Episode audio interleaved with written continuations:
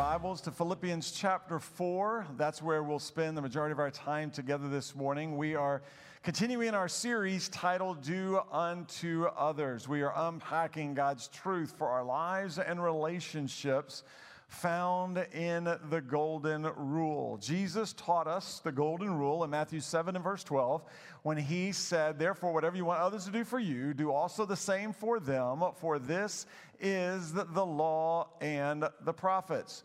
What we want to get from others, we are to give to others. Two quick points for us from the Golden Rule. Number one, God wants us to be involved with others. There is no place in the body of Christ for Lone Ranger Christ followers. We know and understand that Satan wants isolation, God wants involvement. Satan wants to isolate us from God and one another so that he can discourage and divide us by his lies to us. God wants us to be involved with one another. God wants us to do life together as brothers and sisters in Christ Jesus. We are family in Jesus and we need each other. We need one another's accountability and comfort and encouragement and love and help and prayers and support. And I could go on and on and on. We need each other. We need to be involved with one another. We are safer together as followers of Jesus. We are smarter together as followers of Jesus. We are stronger together as followers of Jesus. God wants us to be involved with others. The second point we see immediately uh, from the Golden Rule is God wants us to take the initiative with others. God took the initiative with us in Christ Jesus. As Paul said, God demonstrated his own love for us in this while we were still sinners, Christ died for us. As John said, love consists in this not that we love God, but that he loved us and sent his son as the atoning sacrifice for our sins. We imitate God as we take the initiative in doing for others. We imitate God as we go first in doing for others. We see that Jesus did not say, after others have done for you, then you can go ahead and do for them. Jesus said, whatever you want others to do for you, do also the same for them.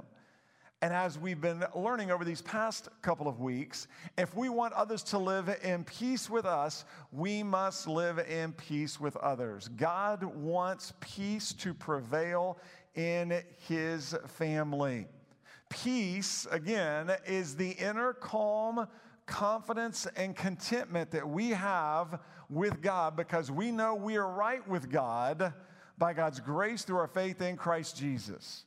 We are no longer at war with God due to our sin against God. We have peace with God. We have harmony with God by faith in Jesus.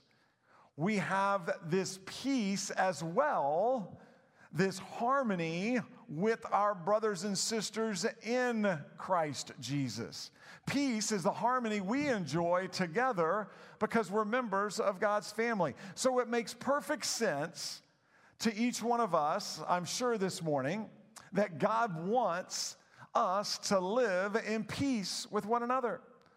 Thankfully, peace is also a fruit of the Holy Spirit, which means God produces peace in us by the power of His Holy Spirit in us as we walk by the Spirit. So, God wants wants peace to prevail in his family. God's taken the initiative with us, and he has made peace with us in Christ Jesus. We enjoy this peace with one another as brothers and sisters in Christ Jesus, and God wants us to live in harmony with one another. While that's happening, God will continue to grow us into the image of Christ, and he'll produce peace in us so that we can live in harmony with one another as we walk by his Spirit day by day. So let's look once again at God's path to peace found in Philippians chapter 4 from the Apostle Paul. Again, the context of this teaching from Paul is a conflict with a couple of ladies in the church in Philippi, Euodia and Syntyche. This conflict between these ladies was damaging the church in Philippi. These ladies were sisters in Christ Jesus. These ladies were mature in their faith in Christ Jesus. They had contended with Paul at Paul's side for the sake of the gospel. These ladies understood and knew the gospel. They had received the gospel message for them personally. The good news of the gospel is God has made a way for us to receive forgiveness of sins and enter into a relationship with Him by His grace through our faith in Christ Jesus. Jesus came to earth and He lived a perfect life for us. He died a perfect death on the cross of Calvary as our substitute.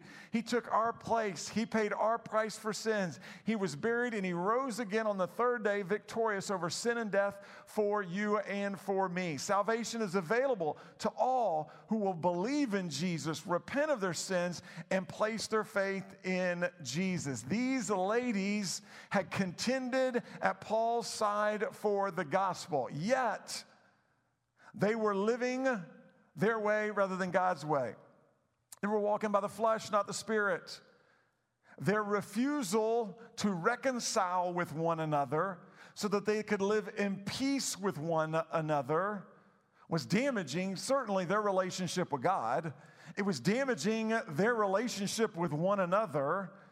And it was damaging the witness of the church in Philippi. It was hindering the good news of the gospel going forth through the believers in Philippi because this conflict was well known within the body and it was affecting those outside the body of Christ. We know conflict is a part of life. And after spending much time with family over Thanksgiving this week, maybe you've had an opportunity to do some conflict resolution. We know conflict is a part of life. Not all conflict is bad. Conflict, as we've shared, can help us grow closer to God and one another when we resolve conflict God's way. The challenge is always the same that is, to resolve conflict God's way. This conflict was not being resolved in God's way between these two ladies. This particular conflict between Euodia and Syntyche was bad in every way. It was not good. Which is why Paul addressed this conflict. We have already uh, covered and learned a few of these initial points on God's path to peace over the past couple of Sundays. So I want us to do a quick review of where we've been as we continue to press forward into this passage in Philippians chapter 4 together this morning. Beginning in verse 1, Paul wrote, So then, my dearly loved and longed for brothers and sisters, my joy and my crown, in this manner stand firm in the Lord, dear friends. Paul challenged these believers, his dear friends, to stand firm in the Lord. Paul then instructed these believers, his dear friends, on how to stand firm in the Lord, which is what we're looking at in the verses that follow. Verse 2 I urge Euodia and Syntyche to agree in the Lord. Paul made it clear from the very start that we cannot stand firm in the Lord together unless we are living in peace together. And then he begins sharing God's path to peace in this passage with us. The first point is I must agree in the Lord. Paul said to Euodia and Syntyche, I urge you to agree in the Lord. Agree in the Lord means the Lord comes first in our lives and relationships. Therefore, we are going to do what He says. We're going to think His way. We're going to do what He says. Agree in the Lord for these ladies meant end your conflict, seek forgiveness from one another, show forgiveness to one another, live in peace with one another, love one another as sisters in Christ so that you can continue to contend for the gospel message, the good news of the gospel. The second point is I must help make peace. You and I are to be peacemakers. We must help make peace. In verse 3, Paul continued, Yes, I ask also you, true partner, to help these women who have contended for the gospel at my side, along with Clement and the rest of my co workers whose names are in the book of life. Paul here addressed and urged Euodia and Syntyche first, then he took another step deeper and he called out his true partner in the faith, his teammate in Christ Jesus. That means a fellow worker in the ministry. More than likely, this true partner was someone who was a leader in the church in Philippi, someone that Paul had served with, more than likely someone Paul had discipled during his time of ministry there in Philippi.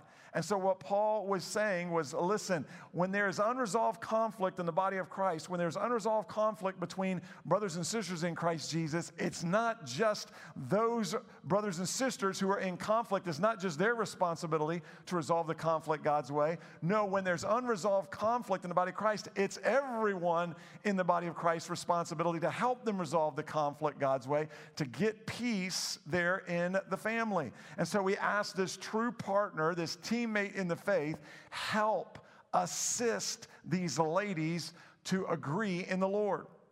Help here is a present command. And so this was a command from Paul to his teammate in the faith to help these ladies reconcile with one another so that they could live in peace with one another. As we know, God teaches us in His Word that God wants us to do all we can to live at peace with everyone. We're to do all we can to live at peace with everyone. We're also called to help make peace where there's conflict. We're to be peacemakers. We're to be peacemakers as it relates to our own personal relationships with those that God has placed around us, but we're also to be peacemakers for our brothers and sisters in Christ who may be living in conflict.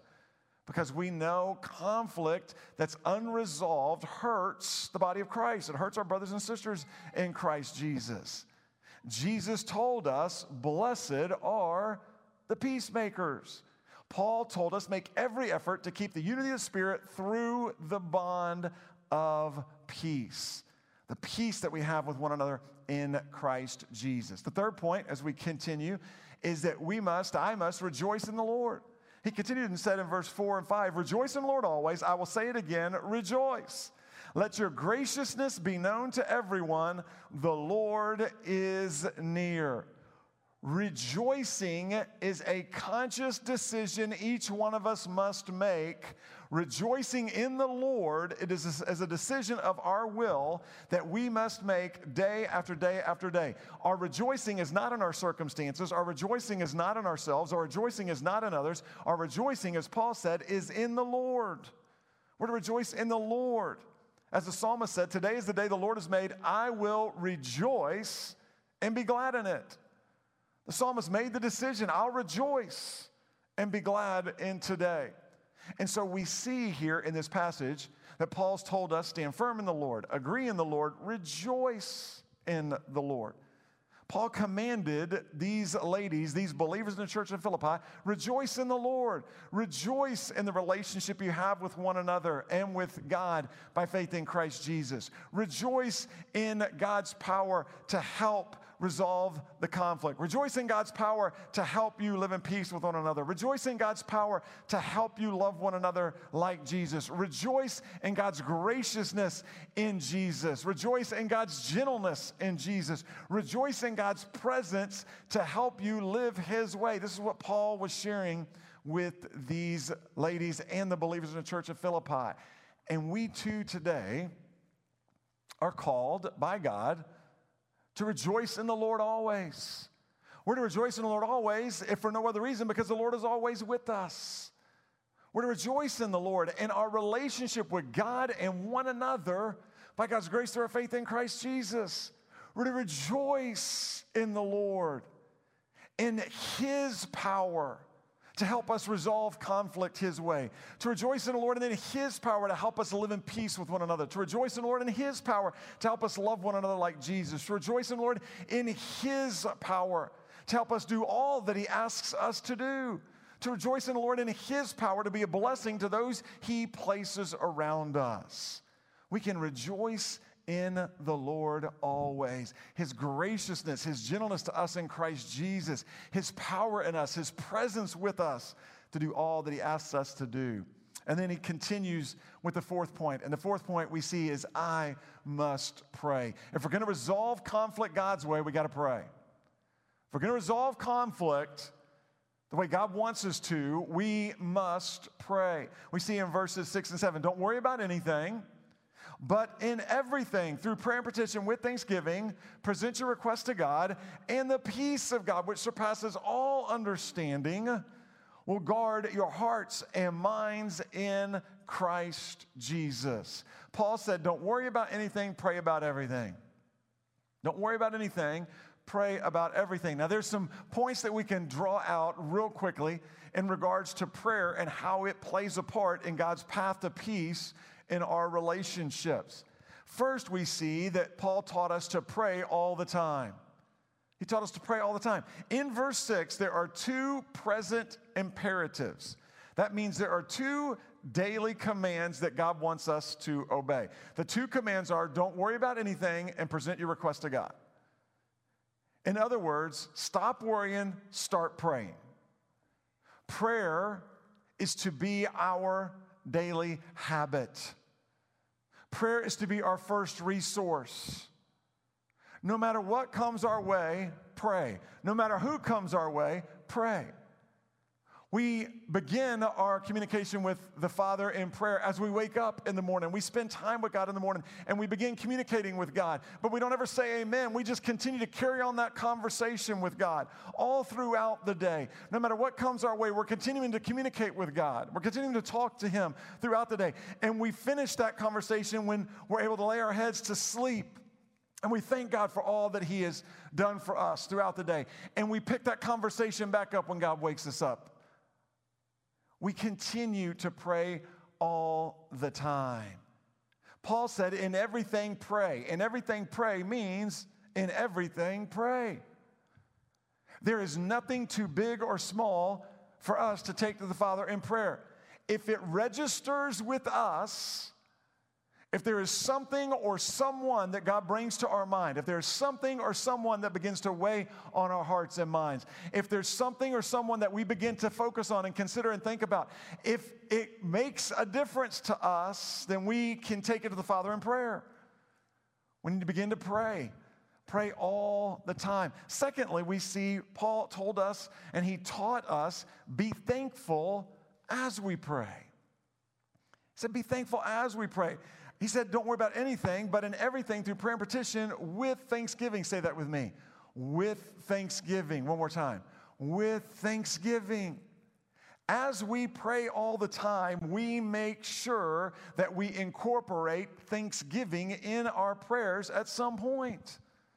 Thankful that we can pray because the privilege of prayer was purchased for us by the blood of Jesus on the cross of Calvary. He opened the way for us to communicate with God by His finished work on the cross, which provides us with salvation. Thankful that we can pray. Thankful that God wants us to pray. God told Jeremiah, Call to me. Jesus said, Ask and we'll give you, seek and you'll find, knock and the door will be open. Thankful that God hears our prayers. Thankful that God answers our prayers. Thankful that God's answers to our prayers are always best for us.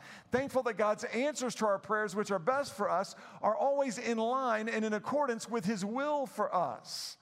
Thankful that we can pray for one another. Thankful that we can pray with one another. Thankfulness.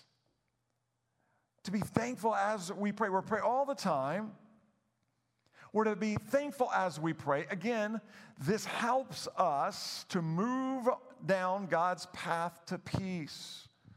Prayer helps us as it relates to peace. The third point we see here is the more we pray, the less we stress. The more we pray, the less we stress. It's real clear. Paul said, Stop worrying. He said, Don't worry about anything. That means stop worrying. That was the command as a present imperative. Stop worrying day by day. What does that mean? It meant this they were worrying. That's what it meant. Don't worry about anything meant they were worrying. There was this sin of worry that had made its way inside this family of faith in Christ Jesus. They were worried, they were anxious, they were stressed out. Now, we're not exactly sure all the reasons they were worried and stressed out and anxious, but we know based on the context of Paul's letter to the believers of Philippi, their worry, their anxiety could have been in part due to the challenges of living out their faith in Jesus in a world opposed to Jesus. Paul had talked to them about the reality. He had actually taught them about the reality that there will be times of persecution and suffering that come our way as followers of Jesus Christ. Paul obviously understood this. He was writing this letter to them from a prison cell.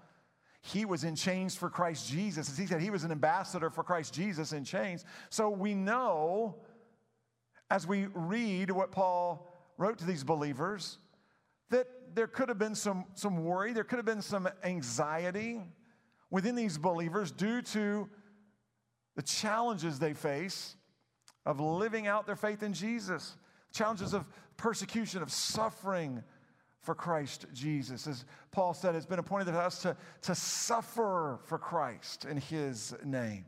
But we also know that more than likely, at least in part, this command, don't worry about anything, this command to them to stop worrying was at least in part linked to this unresolved conflict between these two ladies, Euodia and Syntyche, in the church in Philippi. Their conflict with one another, of the broken relationship, the broken fellowship they had with one another. These ladies, again, were leaders in the church there's no question that this was creating some stress, some anxiety within the body of Christ. And so we know and understand that they needed to, to resolve that conflict.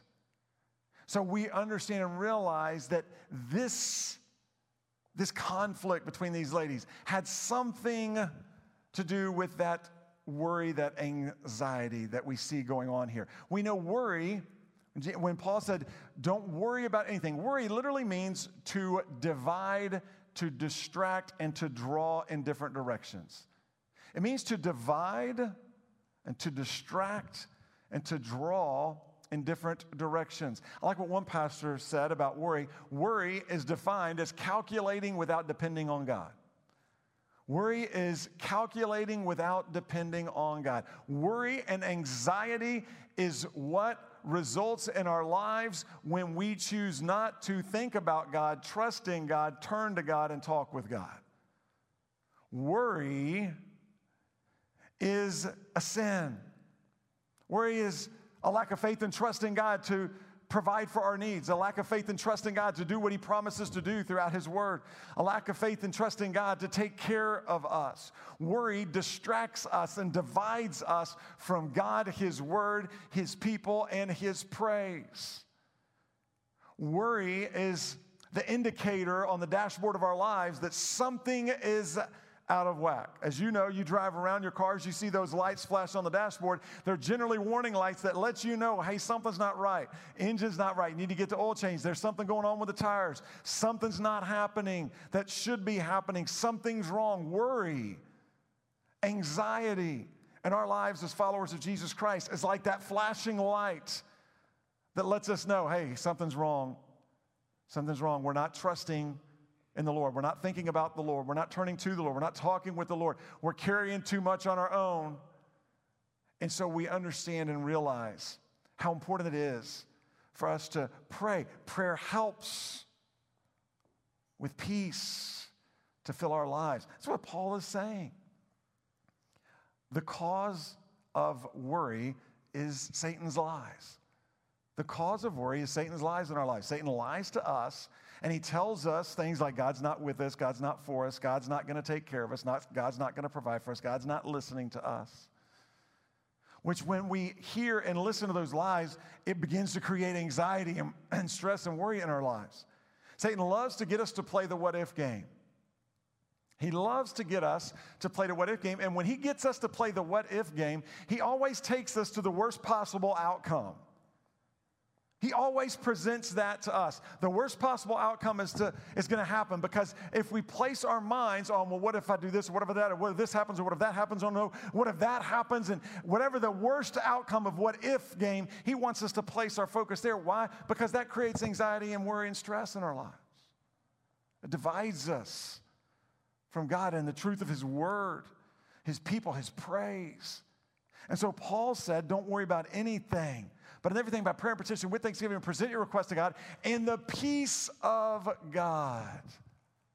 as we pray, the peace of God will guard our hearts and minds in Christ Jesus. The peace of God will guard. The peace of God will protect. The peace of God will stand watch over our hearts and minds in Christ Jesus. So as we pray, all the time, as we are thankful as we pray, as we're continually praying, what happens is, as we're casting those cares on the Lord, as we're presenting all of our requests to God, whatever those requests may be, if we're in conflict with one another, as we're praying for one another, as we pray, the peace of God then begins to fill our hearts and minds, and the peace of God protects our hearts and minds against the lies of the enemy coming in and creating worry and anxiety in our hearts and minds and drawing us away from God. Now, the peace of God stands watch over our hearts and minds and allows us to stay connected to God, focused on God, dependent on God,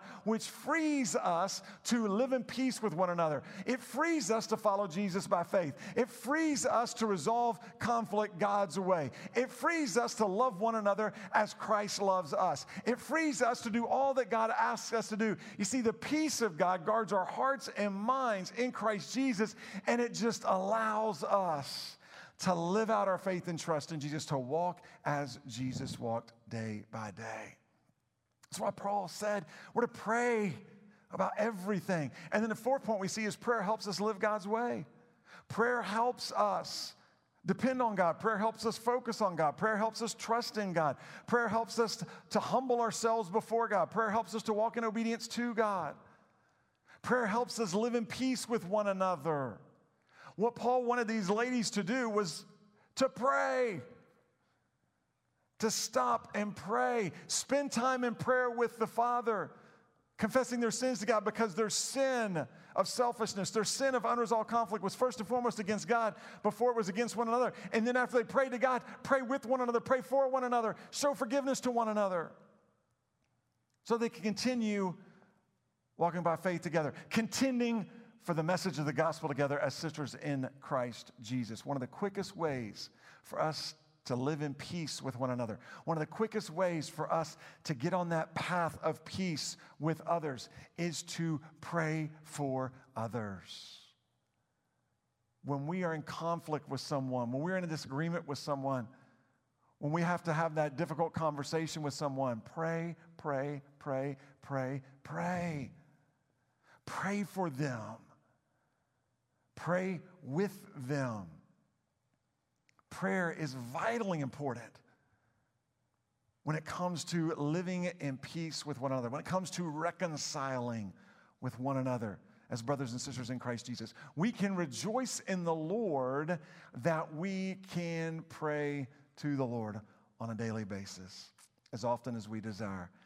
And the fifth point is that I must think about God and His Word. You and I must think about God and His Word. Verse 8, Paul continued Finally, brothers and sisters, whatever is true, whatever is honorable, whatever is just, whatever is pure, whatever is lovely, whatever is commendable, if there's any moral excellence, and if there's anything praiseworthy, dwell on these things. Say that last phrase with me. Dwell on these things. If you look at that list that Paul shared, it's quite a list. God and the truth of his word meet the qualifications in verse 8. God and the truth of his word meet the qualifications. God and the truth of his word uh, is true, honorable, just, pure, lovely, commendable, of moral excellence, and praiseworthy. And so we see when it comes to God's path to peace, we're going to pray all the time. We're going to pray and pray and pray, but then we're going to think about God and His Word. Again, Paul reminds us that the battlefield where spiritual warfare is fought is in our minds. It's where the battlefield of spiritual warfare is fought. Every one of us, as a follower of Jesus Christ, is in a battle at this very moment. Every one of us. Every single one of us are battling right now, whether we realize it or not.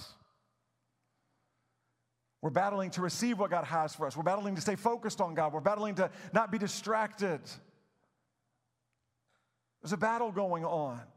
And as we've shared many times before, Paul understands this. This is why he said, dwell on these things. We understand, we think, we feel, we act. That's the, that's the process of how we live. We think, we feel, we act. When we think God's ways, we feel God's ways, then we act God's ways. So I said, think about God and the truth of His Word. Likewise, when we don't think God's way, we won't feel God's ways, and we won't act God's ways.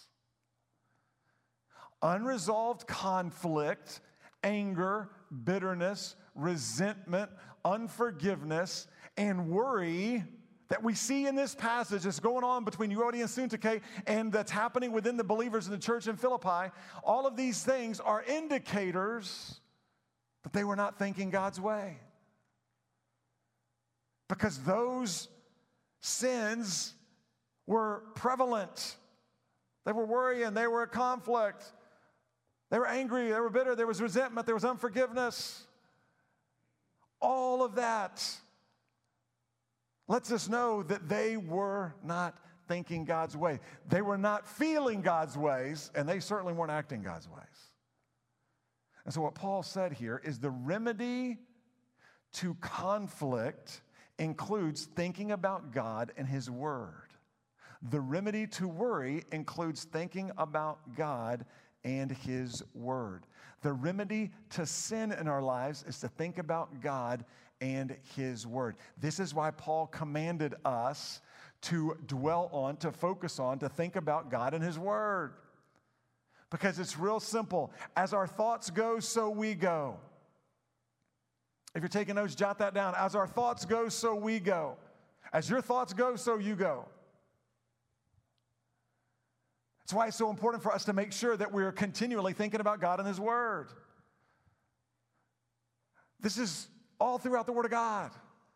Paul told us don't be conformed any longer to this world, but be transformed by the renewing of your mind so that you may be able to test and approve, discern what is the good, pleasing, and perfect will of God. What Paul told us is God transforms us. He changes you and me to be more like Jesus on a day by day basis. God is at work in us and He's transforming us. He's chipping away those things that don't look like Christ and He's building up those things that do look like Christ. He is transforming us in the likeness of Jesus as we renew our minds on the truth of His Word. As we renew our minds on God's Word, as we read God's Word, as we study God's Word, as we renew and focus our minds on this Word, this Word gets in us. As we get in this Word, more importantly, this Word gets in us and it goes through us to those around us. And we begin to be changed to be more like Christ. We think more like Christ. We feel the ways God wants us to feel, and then we act the ways God wants us to act. We do what He wants us to do. And so we see it is so vitally important for us to renew our minds on this word because as we renew our minds in this word, we're able to become more like Jesus and we're able to know the good, pleasing, and perfect will of God for our lives. Because the perfect, pleasing, and good will of God for our lives is found in the Word of God. So as we renew our minds on the Word of God, we'll be able to understand what it is God wants from us. This is why Peter told us get your minds ready for action, be sober minded and alert. For your adversary, the devil, is prowling around like a roaring lion looking for anyone he can devour. Peter said, Think about God and His Word. Because what you don't understand and realize, and what he was downloading to us, is there is a battle going on in our minds, the battle of spiritual warfare, and our enemy is constantly prowling around, looking for that opportunity to devour us with his lies, because that's all he can do. He's looking for that opportunity when we're not thinking about God and his word when we're not focused on the Lord, because He can then devour us with His lies. He can get us to believe His lies rather than God's truth. And when we begin believing His lies rather than God's truth, we begin to feel the way our enemy wants us to feel. And when we begin to do what He wants us to do, which is directly opposite of what God wants us to do, and He leads us away from the Lord. That's why I said, get your minds ready for action. How do we get our minds ready for action? By getting in this word and thinking about God and His word, dwelling on these things, dwelling on this truth. Understanding and realizing our enemy is prowling around. He's always looking. He's always looking for that opportunity to strike. Jesus modeled this in the, in the wilderness. When he was tempted by Satan in the wilderness, what did he do? He quoted scripture. He thought about his father, he thought about the word, he quoted scripture. Satan left. And so we see this. The psalmist said in Psalm 123 in verses 1 and 2 I lift my eyes to you, the one enthroned in heaven, like a servant's eyes on his master's hand, like a servant's girl's eyes on her mistress's hand. So our eyes are on the Lord our God until he shows us favor. Our eyes are on the Lord our God. That's what Paul's saying. He's saying, ladies, get your eyes off yourself, and get your eyes on the Lord so you can live his way. You see, we look to the Lord so that we can learn from the Lord, so that we can live for the Lord. And that's what God wanted for these ladies. That's what God wants for us. That's what God wanted for these believers in the church in Philippi. Look to the Lord so you can learn from the Lord, so that you can live for the Lord. Thinking about God and His Word, it's so vitally important for us as followers of Jesus Christ. Oswald Chambers the author of My Utmost for His Highest, uh, Bible scholar, said this Our spiritual strength begins to be drained when we stop lifting our eyes to Him. Our stamina is sapped not so much through external troubles surrounding us, but through problems with our thinking. Problems with our thinking. Our stamina is sapped not so much through our external troubles surrounding us. Many times we think we get exhausted by the external troubles and challenges and trials and tests of faith that we face, that we face on a daily basis that surround us. No, what he says is it's really, the problem is really with our thinking. We, we get a case of stinking thinking. And we're not thinking about God and His Word. And when we don't think about God and His Word, then those outside external troubles become more and more and more challenging to us. James was the one who said, Hey, rejoice in the Lord when you face trials of every kind. Well, how are we able to rejoice in the Lord we face trials of every kind? Well, it happens as we think about God and His Word in those trials because we then realize He's with us and we're going to get through this and we're going to be stronger as a result of it. And so we understand how vitally important it is. We must think about God and His Word as followers of Jesus Christ. If we're going to live in peace with one another, we're going to live in peace with God, we must think about God and His Word. If we're going to live in peace with one another, we must think about God and His Word. If we're going to help make peace with others who are in conflict, we must help them gently and lovingly, reminding them to think about God and the truth of His Word. What does God say about this issue? What does God say to this specific conflict? What does God say He wants you to do? What does the Word of God say? How does the Word of God speak to this? And then let's get in line with what the Word of God says, which is exactly what Paul continues in verse 9. The sixth point is I must do what God says. I must do what he says. He says in verse 9, Do what you have learned and received and heard from me and seen in me, and the God of peace will be with you. God wants us to live what we learn from His Word. God wants us to be doers of His Word, not hearers only. And as followers of Jesus Christ, what we see here in verse 9 is Paul is reminding us, as followers of Jesus Christ, we are witnesses for Jesus, we are ambassadors for Jesus, we are ministers for Jesus. Those are all true. Every one of us has a congregation that God's placed around us. As a follower of Jesus, we're ministers for Jesus. But we also know, and Paul makes this clear, as followers of Jesus, we're disciples of Jesus. A disciple is a lifelong learner.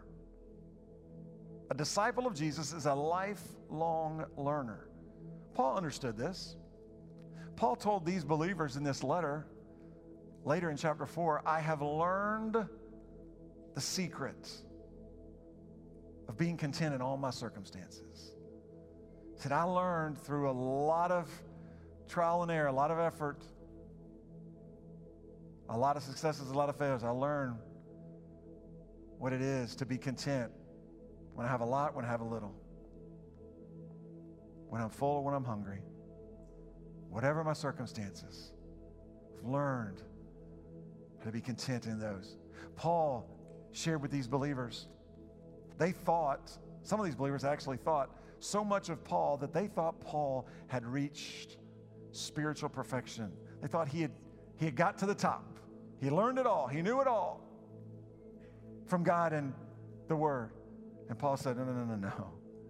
He said, No, I've not already attained all that. He said, I, am a follower of Jesus. That means I'm a disciple of Jesus. He said, Forgetting what's behind and straining toward what is ahead, I press on each day toward the goals God's called me heavenward in Christ Jesus. Paul understood he was a disciple of Jesus.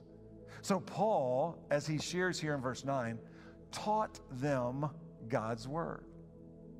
When he was with them, he taught them God's word. In this letter to them, he wrote to them about God's word. These believers, as Paul said, heard God's word from Paul. They learned God's word. That means they understood what Paul was teaching them. They received, that means they accepted what they heard that Paul was teaching them, which they understood. They received it as God's truth for their lives. So they heard and learned and received God's word through Paul. And then Paul said, You've also seen God's word in action in my life. Paul lived out the truth of God's word before them as he spent time with them ministering in Philippi. Hearing, learning, receiving, and seeing God's word in action is great. Hearing, learning, receiving, and seeing God's word in action is not enough. Paul said, hearing, learning, receiving, seeing God's word in action is meant to lead us to doing God's word. Paul said, Do what you have learned and received and seen and heard. Do it. You see, our challenge each day as a follower of Jesus Christ is to know and show God and the truth of His Word to all those He places around us. It's to know and show God and His Word to all those He places around us. As we think about God and His Word, we're then able to do what God wants us to do in His Word. And the great news, the humbling news, the exciting news is the God of peace will be with us to help us. That's what he says here. He said, and the God of peace will be with you. You see, what he wanted these ladies to understand is God, the God of peace, was with these ladies to help them live in peace with one another, to help them love one another, to help them reconcile with one another, to help them settle their differences, to help them resolve their conflict, to help them contend at his side for the good news of the gospel, to help them to continue continue growing together as sisters in Christ Jesus. All they needed to do was submit to God, surrender to God, and do what God says. And the good news for us today is the God of peace is with us to help us live in peace with one another, to help us love one another like Jesus, to help us live for Jesus together as brothers and sisters in Christ Jesus, to help us resolve our conflicts God's way, to help us settle our differences, to help us live a path of peace that allows us not to only live in peace with those that God has placed around us, but to help us make peace with those who are in conflict all we need to do is the same thing these ladies and the believers in Philippi need to do, and that is submit to God, surrender to God, and to do what He says. And we're able to do what God says by God's power at work in us as we depend on God. His power unleashed and at work in and through us as we simply humbly depend on Him. God will empower us to do what He says. God will use us as we do what He says. God will bless us as we do what He says. God will allow and enable us to live in peace with one another as we do what He says. And doing what God says is always best for us and all those around us. Amen? It's always best. Whatever you have learned and received and heard from me and seen in me, Paul said. Do these things, practice these things, and the God of peace will be with you to help you every step of your way, day by day, to live your life pleasing to Him and to be a blessing to all those He places around us. Let me ask you to bow in prayer. Our worship team is going to come and lead in this time of response to the Lord. God is speaking to us and He wants us to respond to Him. Maybe your response is to spend time in prayer. The altar is open as it always is to come and do business with the Father, to pray with someone, or maybe just spend, simply spend time on your knees with the Father by yourself, responding in obedience to Him as He's working in your life. Maybe it's to renew your commitment to think about God and His Word, to renew your commitment to get into the Word. Maybe it's to renew your commitment just to ask God to help empower you to walk in obedience, to do what He asks you to do today in your relationships this week as you go about all that He's got planned for you. To do exactly what it is He wants you to do. Maybe God's placed someone on your heart and your mind that you need to go and seek to live in peace with. Maybe it's folks you need to go and seek to make peace with because you know that they are in conflict with others. God's Spirit is moving and speaking to us. He desires us to step out in obedience to Him and trust in Him. And as we shared as well, the good news of the gospel, once again, is clear. God has opened the way for us to enter a relationship with Him, to receive forgiveness of sins, to know Him personally by His grace through our faith in Christ Jesus. Jesus lived a perfect life. He died a perfect death in our place on the cross of Calvary, paying the price for our sins. He was buried and he rose again on the third day, victorious over sin and death for you and for me. Salvation, a relationship with God, is available to all who will believe in Jesus, repent of their sins confessing them to God, and placing their faith and trust in Jesus. Today is a great day. Say yes to Jesus. It's the best day. The best time to say yes to Jesus is right now. Let's stand and let's worship and respond to the Father this morning.